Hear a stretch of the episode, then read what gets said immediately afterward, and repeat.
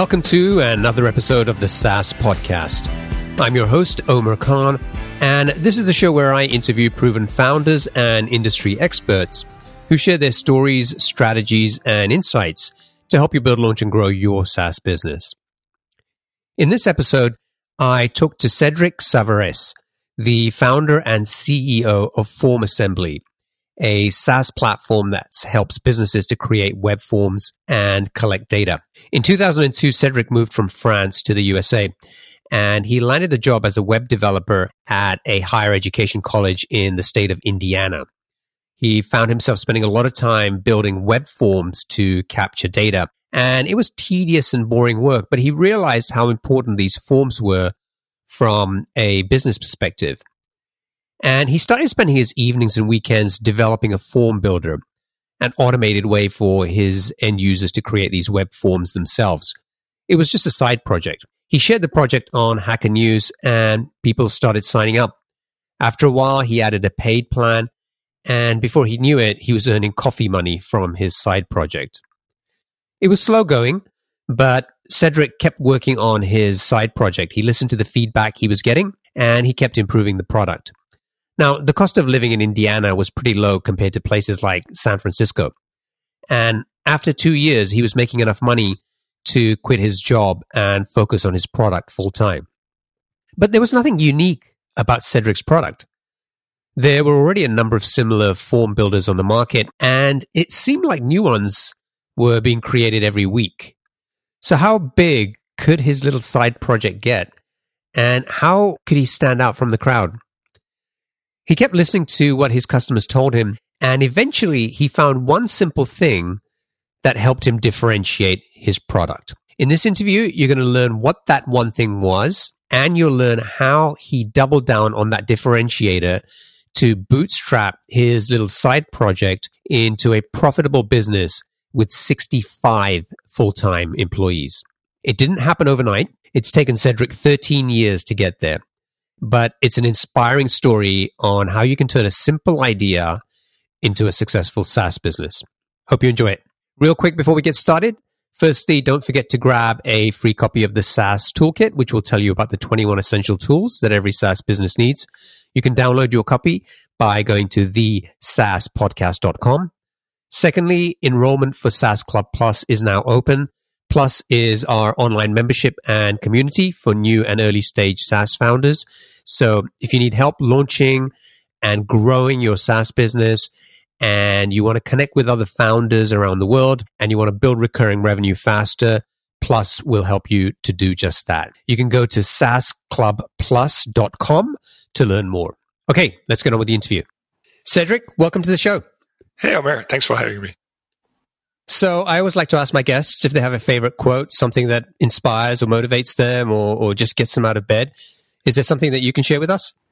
Yeah, it's really interesting questions because it's really hard to capture what it's like to build a software company with just one quote. But there's one that I really like is uh, software is eating the world, which is something that was coined by Marc Andreessen. And what I find really significant with this is that, you know, if you think about it, software is everywhere now. It's, uh, you know, the way you consume entertainment is how you shop, is how things get delivered to, to your door. It's how you're even driving your car now. And when I think about this, really capture what allowed me as a software engineer, what allowed me to build a software company, to build a company and be an entrepreneur. Like I don't have a background in marketing or sales. I don't have an MBA. All I knew when I started was you know, just enough to build software. And I had just enough insight into what my potential customers might want. And that, that really what got me started. It's this um, incredible thing. Like now, if you're in a software business, you have access to huge potential customer base, millions and millions of people, and your starting costs are essentially zero as long as you know how to write software. So so tell me about Form Assembly. What does the product do? Who's your target customer? What problems do they have? Yeah, so Form Assembly is a data collection platform that allows our customers to streamline their business processes and their data collection processes through so through online forms and surveys and workflows, and at the same time be good stewards of the personal data that is entrusted to them. So our customers, we're pretty agnostic when it comes to who our customers are. We have customers that are Fortune 500 companies in highly regulated environment like healthcare or financial services. And then we have customers that are just small nonprofits like uh, community theater, for instance. But they all have something in common. They all need to collect data. They all have stakeholders that are not technical people. They're not IT. They, they just have these business needs, whether it's to onboard a new customer or get a donor to fill out a form and, and make a donation or someone to register for, for an event or to apply to be a student at a school, right? They all kind of have this common need to collect data, process that information, and then put it somewhere there where they actually work with it. And so that's why we, we design a form assembly. And what's really important to us is to do the data collection very well, do it in a way that's secure and compliant that kind of meet the needs of our more demanding customers who tend to be larger enterprise type customers. And what's exciting is that we can, because we're pretty lean operation and a pretty lean company, we can actually turn around the packages in a way that makes sense for our smaller uh, customers, our nonprofits and SMBs. Got it. Now you launched the company over 13 years ago and you have currently 65 employees. And it was just last week that you closed a series A round of like $10 million, right? Correct. Yeah. So that's a big change. So we've been bootstrapped for 13 years.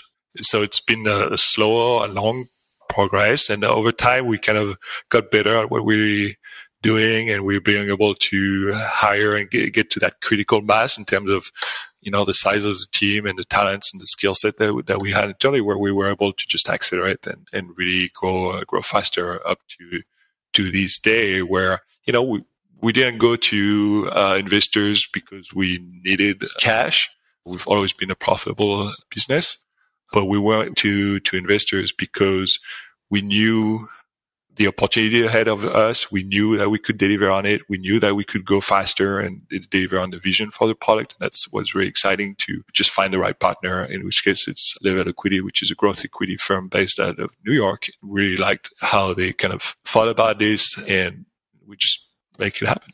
Yeah. So first of all, congratulations on raising that that that round. Thank you. But I think the real interesting story that I wanted to talk to you about was the fact that you've bootstrapped this business right. for for over a decade right and and it's been profitable and you've grown it mm-hmm. and, and you've got some great customers and and sort of big brands who use the product right so uh, you know i want to really dig into that but before we do that t- tell us a little bit about your background what were you doing before you you started Form Assembly?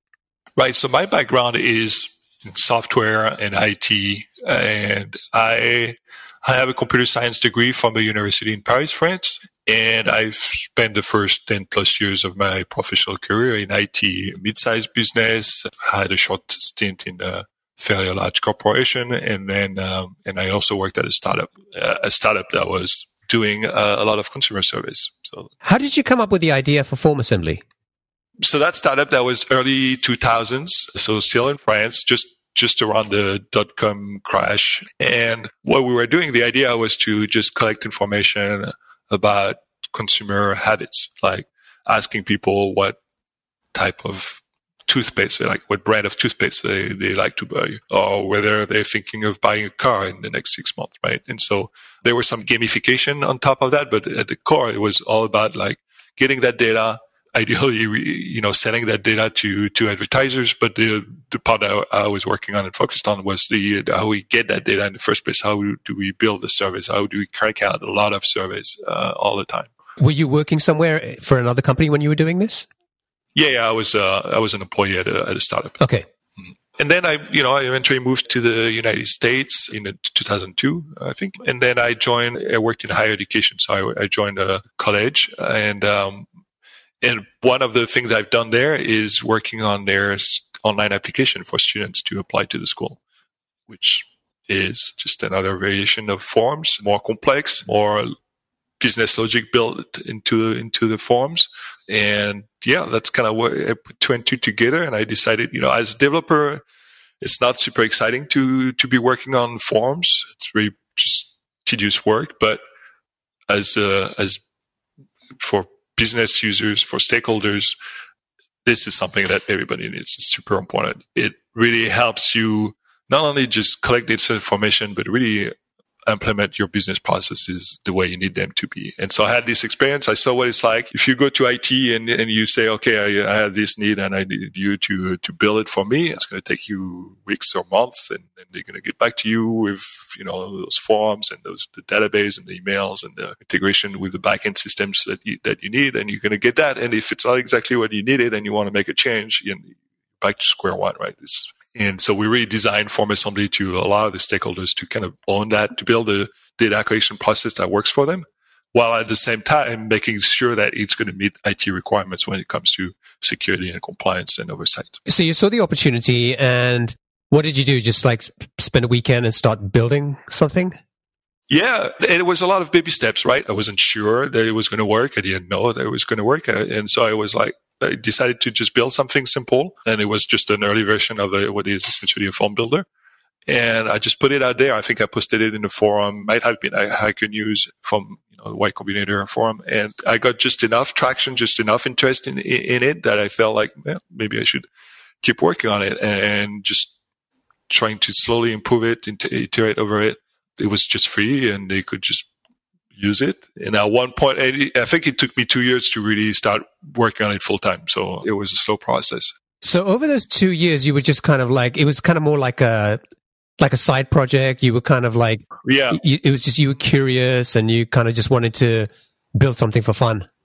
Yeah, exactly. And I, I mean, it was, I mean, I wanted to see if there was going to be a viable business, right? So I built it, I put it in the hand of users. I get, I got the feedback at some point. I was like, you know, I think I'm onto something let's put a, a, price tag on it. And there was still a free version of it, but there was like a more advanced feature that had a very low, I think nine dollars a month was like starting pricing. And I just put it out there. And for a while, I think I got the first customer almost the same day or the next day. But just because I kind of had built that early adopter type traction for the product. And so I was able to get uh, customers early on but it was kind of slow growing, right? Uh, first it was paying for coffee and then it was, you know, after a while, it, up to the point where it was essentially paying, you know, a full-time salary. So I was like, okay, well, let's, let's do that full time. So you said you started working on it full time after two years. So at that point, was it generating enough revenue to pay your salary or? Yeah. So, I mean, I, I was living in a fairly, I mean, I'm in Southern Indiana which is pretty low cost of living area uh, in the US. So, but yeah, it was it was enough to, and uh, you know, I, we just had a, a, child at the at that time, and felt like it was yeah, it was enough and sustainable to sustain myself and my family. Yeah. Cool. So, what happened in that second year that you went from coffee money in year one to enough to work on the business full time? So, you know, I wish there was like kind of one thing that I did that made everything work suddenly, but it's really more about slow iteration and every time doing, trying to do one thing a little bit better and just listen to your customer and try to grow over time. And when you are in the SaaS software, you know, when you're in SaaS business, it's recurring subscription, right? So as long as you're not bleeding your customers, you know, you can build over time, and that's great. That's essentially what happened. You build over time uh, your revenue stream. Now there was a about the time when I went full time, that there was one big decision that I made that proved to be like very, very successful is to invest in the Salesforce ecosystem. I think early on I had a customer that tried our product and, and you know, and suggested that I looked into Salesforce and see if I could integrate those two because that was going to meet uh, one of their business needs. And Salesforce was already pretty big at the time, but you know, it was still uh, I didn't know about them at the time. But what what they did very well is that they really cared about their ecosystem and, and building their ecosystem and making it easier, making really easy for people like me, like who are essentially a developer building a product, integrate with their platform. So you could get a free developer account. You could get that exposure through the marketplace. And so we built it. We were early on on that platform. And since then, Salesforce has exploded as a, as a business, as a platform. Marketplace is huge. The customer base is huge. And that really allowed us to, to grow uh, and accelerate growth. So you say we built it and, but back then it was just you, right? Right, right. Uh, yeah, early on there was a bit of a imposter syndrome where I was like trying to to kind of build this thing on my own, and and through the exposure on the platform, I suddenly had access to customers that were like the Amazons and the and the PayPal and uh, of the world, you know, and and they were reaching out to me, and and, and I was like, um, yep, mm-hmm, yep, we can do it. And I was the, the royal we. Uh, but um, yeah, yeah. Uh, but I, I, think it's you know I think where you are right now with a team of sixty five people is a good sign of a a good leader who uses the word we a lot more than the word I. Right. Right. But but in, in the early days, it's it's very different, right? Because like you, uh, you you were just doing everything for that business. Right? Yeah, yeah, yeah. So how did that happen? Like, I just got to ask you. Like, you mentioned those companies, like they just contacted you out of the blue. Yeah, I mean, we throughout the life of the company, we've always been inbound driven. So they find us through the marketplaces that we're on. They find us through word of mouth. But over time, we also build a very solid partner network, which has been very, very good to us. Uh, so because we're essentially a piece of the puzzle in someone else's business. And so we work a lot with uh, essentially consultant implementation partners that are uh, that have a relationship with clients that are helping those clients integrate with Salesforce or use the Salesforce platform, or they help them with any sort of a project, IT or project. And if they know about us, if they know what our product does and how it kind of fit in that in that puzzle that they're trying to put together, then they're going to bring us on board. And that's been a really good uh, driver for growth on our end. And that first sort of Salesforce integration, what was it like? Just be, somebody being able to create a web form and then save data into Salesforce? Yeah, so so Salesforce today is just about anything. You can build the entire uh, information system on the Salesforce platform. It started as a CRM, so a way for uh, sales teams to manage their relationship with their potential customers and their customers, right? So so if you think about customer acquisition, you think about them as you know, leads and, you know, opportunities and deals, and you run that through Salesforce. Now, Salesforce capabilities in terms of uh, form and data capture was actually pretty limited. So we had this opportunity to provide a solution that was a little bit stronger and really just capture the data and help our customers get more out of the platform, out of the Salesforce platform, because it's it's true of any systems, basically, especially a system of records, like what Salesforce is meant to be, is that the more data you have and the better quality of data that you have on the platform, the, the more you're going to be able to to do with the platform. So we've always had a lot of interest for our product and for facilitating that uh, data collection and pushing that data where, where it needs to be. So one smart thing you did was getting Form Assembly into the Salesforce marketplace. And presumably that's what drove a lot of this interest. But before you had done that, was most of the inbound coming from because you had a freemium product? Yeah, so we did have a freemium product. I think it was word of mouth and just organic growth, probably a bit of search optimization and rankings on, on Google, but we didn't have the bandwidth or the, the team to really just manage any of that. So it was more like customers are showing up and uh, let's try to serve them kind of thing.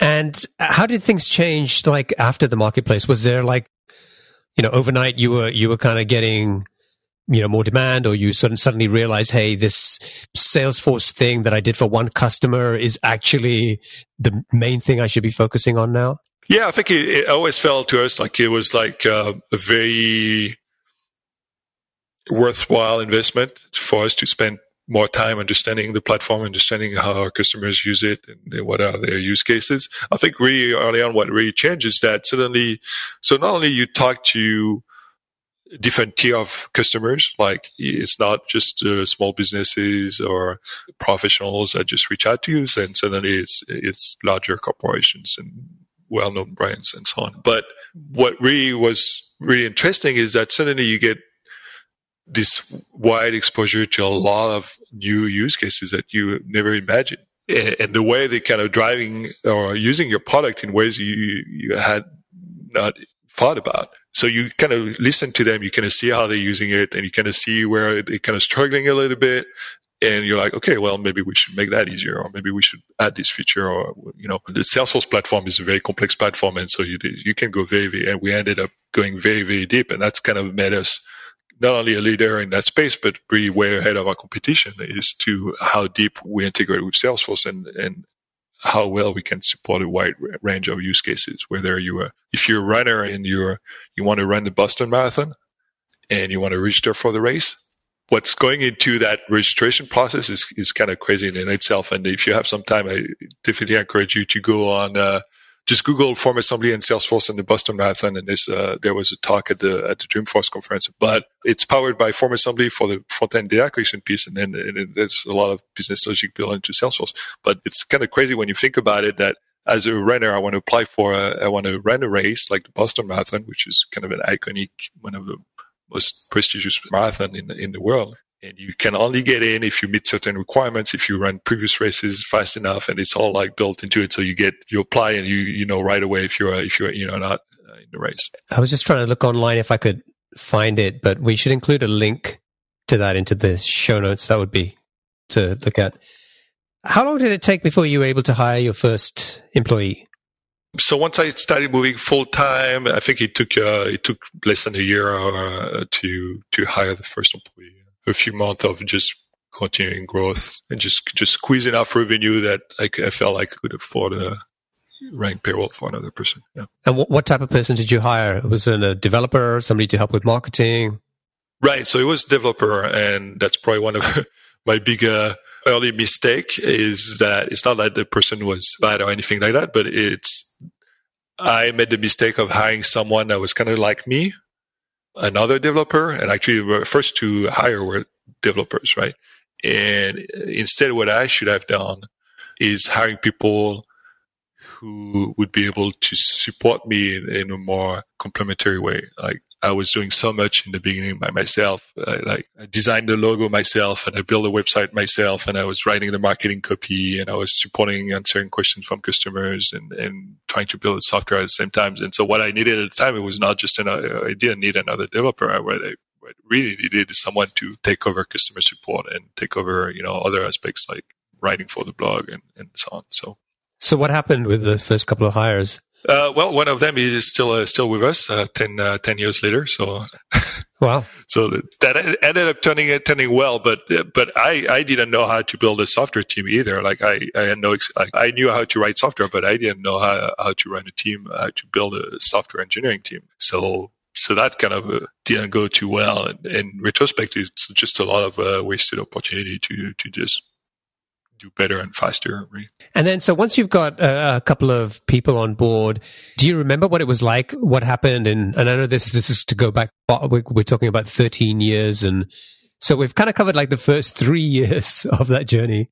And then at what point did you really feel like this was taking off? Yeah, so it, so it's been a, a, long journey, and and it's funny. Like today, I interact with people who've been in the company for you know a year or two, and I feel like we've worked together forever. So there was a lot of trial and error in the beginning, just trying to understand, you know, who we want to be as a company, how we want to grow, like uh, you know what we should be focusing on in terms of what software we should build and who are our customers. It's a lot of a lot of things that we really didn't decide on. We had a freemium product for a long time that was great for people who don't want to spend money on on data collection. At the same time, we were trying to close customers that were Fortune 500 customers. And, at some point, you have to prioritize where you want to focus on, right? And so we, you know, we hired early on. We were trying to, as bootstrap business, you kind of have to trying to find. Uh, you have to really be lucky in your hiring process. You have, you want to find some people who are good at what they do and also are affordable. Plus we started in the, so in the Midwest in a city that's not exactly the tech capital of the world. So early on, uh, you kind of had to be really lucky with you, who you were going to hire. Now, Bloomington, Indiana happens to have a very good computer science program. There's uh, Indiana University in town, but there's a very good business school So we were able to get people fresh out of college on board and that was really helpful. But what we found pretty, pretty quickly is first of all, people would just graduate from college in, in Indiana and Bloomington. They want to go and see the world, right? They don't want to necessarily stay in, uh, stay in Bloomington. And also the just the, the skill pool uh, locally is uh, somewhat limited, right? So you don't have the, the access to the talent pool that you have in San Francisco or New York or whatever. So at some point we, um, I decided to open up position to remote employees. Our first remote hire was out of Toronto and he's still with us today. He runs our partner and strategic alliances, but he, um, came on board as essentially our first salesperson out of Toronto working remotely. And at some point it became clear to, to us that first of all, as we, as we need to continue to grow and find great people, we shouldn't limit ourselves to a, to the local job market and we should just hire remotely wherever we can. And to make it work, and that's kind of the another big, very important decision in the life of uh, the company is that if we really wanted to make this remote thing work, we had to be remote first. That means even though we still have an office in Bloomington, Indiana, the office is empty most of the time, or it's just me, or it's me and another person. But what's really important is that we think about the culture, we think about our processes, we think about the way we collaborate and communicate as a remote company first. And so that everybody's on the same page, everybody's working the same way, and there's no privilege channels. There's no, like, if you're working remotely, you don't have to feel out of the loop because people in the office kind of have their, their own decision process going on that you don't get to be a part of. So that none of that is happening here, and really, really think about the, the cultures as a remote first culture. So, what have been some of the toughest things to to get the remote first kind of company culture in place? I mean, I'm guessing like obviously communication is a big issue, but what other challenges have you faced, and and kind of what kind of things have you done to make it work? Well, so one thing that we do to make it work is first of all, when we hire people, we just make sure that they know what they're signing up for. Right? Ideally, they already worked in a remote capacity. They liked it. It worked for them and they understand the value that they get out of it and they're willing to make it work with us. Often there are people who have kids. They have, have or they're just starting their family. They've, they've done the, the whole like commuting to work two hours a day and they, you know, don't want to do that anymore. They want to be close to their kids and they value like the work life balance a lot uh, that we can provide those tend to be like very great hires for us. They have the experience, they understand what they're getting into, and uh, they get a great job satisfaction out of that. What we found is that it doesn't work as well for people who are just out of college because they value the social interactions in person a lot more because they, um, it doesn't work as well also for people who tend to be more nomad type people who want to be on the road, on the road, people who want to travel, they feel like, oh, a remote job is exactly what I need, so I can work from the beach. But in reality, what happens is that the travel piece kind of get in the way, where we need people to be available, to be able to collaborate, to be uh, on on the job, and and have a good internet connection. And so you can't join a meeting and have a productive conversation if you're at you know in a restaurant because that's the only place you could find Wi-Fi and, and so on, right? But then you have all this background noise going on. So that's kind of one of the things we, we've learned, like nomad people are probably not a good fit for us unless you're like a individual contributor and you don't need to, to collaborate as much. We also found that time zone matters a lot. For a while, we had, uh, we had someone in our team that worked out of uh, Ukraine and then Australia. And what we found is that the time difference was just unmanageable for us. There was no way to keep that person really engaged in what we were doing with such a big time zone difference. Uh, and it's not that it can't be done. I think uh, it can be done very well, but it just requires more resources than we had to make it work. Like people who were, just managers and, and spend time just organizing the team. So you mentioned one of the first developers that you had hired is still with you. Do you have a lot of people who kind of, when they join you, they stick around for, for the long run? Yeah, I mean, our first customer support person is still with us. Now, you know, there, there's natural attrition. It's not like you, like one of the things that's really important to me is not just, I don't expect people to, to work in this company for the rest of their life. Like I want this to be a very good place to work at, but I also recognize that people may have different goals or different aspirations. And at some point, if, you know, if it's time for them to leave, then uh, I'm happy to support them if we can and, and uh, move on. Right. So, and I, as I grew the company, I kind of always fought, fought hard about how we scale and how we make this business not too reliant on a few individuals. Right. One of the things that was the hardest for me where, you know, I would lose sleep over, it was more like team issues and how dependent we might be on someone and not realizing that, you know, they might be burning out, not realizing that, you know, they're just going to leave and, and then we, we're going to be in trouble. And there was a situation that you had with that, right? Where, which caused a lot of disruption to the business.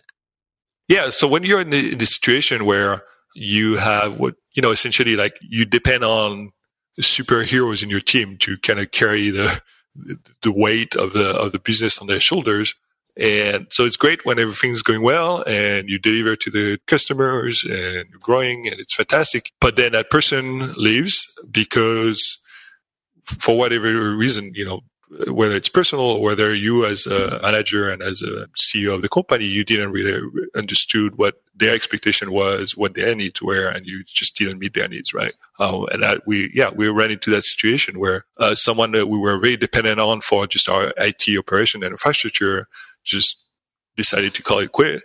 And for weeks and probably months, we were in a situation where we were signing up customers, we were bringing customers on board, enterprise type customers, customers who were paying premium for the service. And we actually had no way to deliver what they were buying.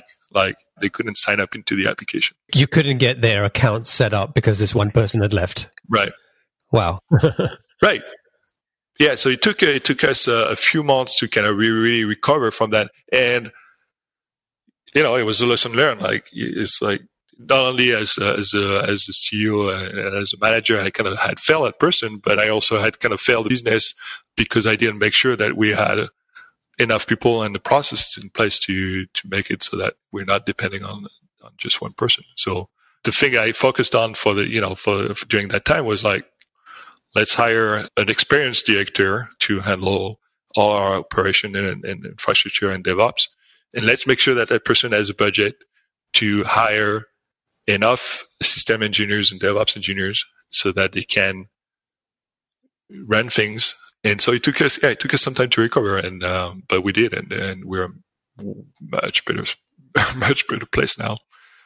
Now it's it's it's incredible, like how finding the right people to to run things and really support them and empower them and give them budget to to make things happen. Like now it's crazy because so we do the data collection right? And an important thing about data collection is that sensitive and personal information. There's different laws in different countries that apply to that kind of information. And so it's important for some of our international customers for the data to stay in the country that they are. So we have customers in the UK, customers in Germany, in Singapore, in Japan.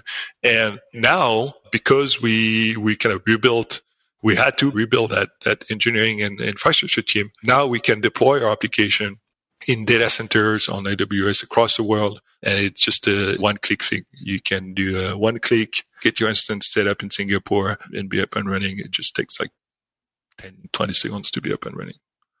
Now, today, when you look at the business with Form Assembly, you've become a market leader.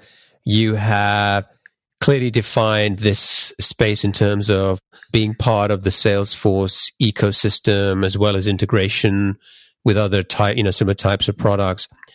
But I want to understand how you thought about competition in the earlier days because, you know, there's no shortage of form builders out there.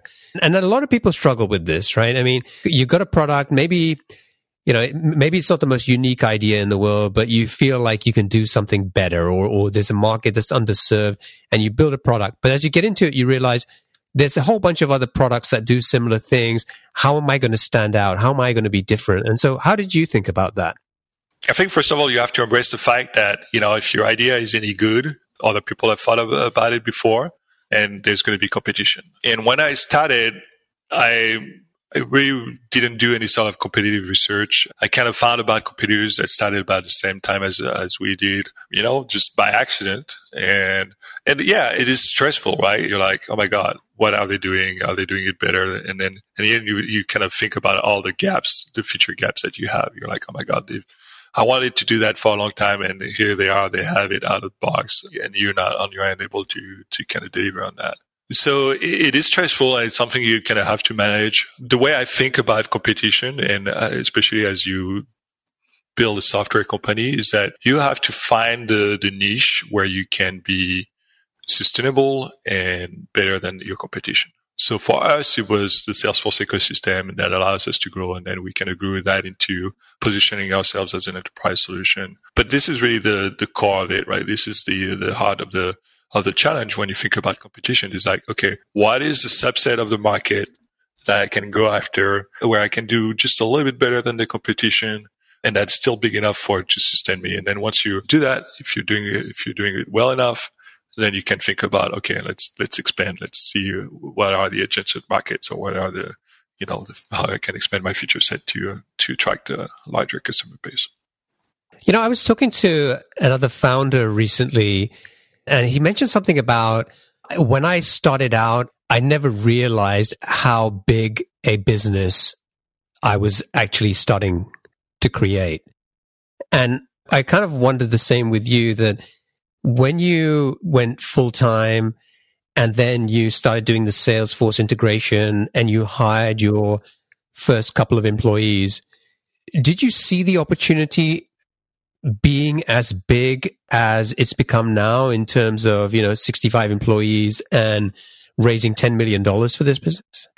So, you know, in your back of your mind, you kind of always kind of hope for, you know, the tremendous success and you feel, you know, but realistically speaking, you, you just don't know, right? You, you're like, it's really hard to tell. Early on, if you had told me, well, you know, you'll have 60 people in the in your company i'll be like what are those people going to be doing like i have no idea why we need so many people right now that we're 65 you know i definitely see the need for us to be you know 100 150 if you told me like three years from now we're going to be a thousand people I'll be telling you the same thing. I have no idea what those people would be doing for us. But just the reality is, is that you get to, to the point where like, okay, I, I see why we need uh, another person here and another person there. And, and so that's kind of a, how you grow. Now there's plenty of businesses that are very successful, that are smaller, that essentially scale revenue without necessarily scaling. I mean, we've been able to scale revenue without scaling the team, the size of the team too much, but, um, but you could even go to a further extreme. But I think you, at some point, you're kind of limiting yourself into what you really uh, want to accomplish. And, it's not like it's a, it's a bad thing. You just have to decide really what you want to be as a business. And to me, I was always excited about trying to explore and, and really find like demanding customers, like challenging customers, challenges and see like, okay, what is it that they want?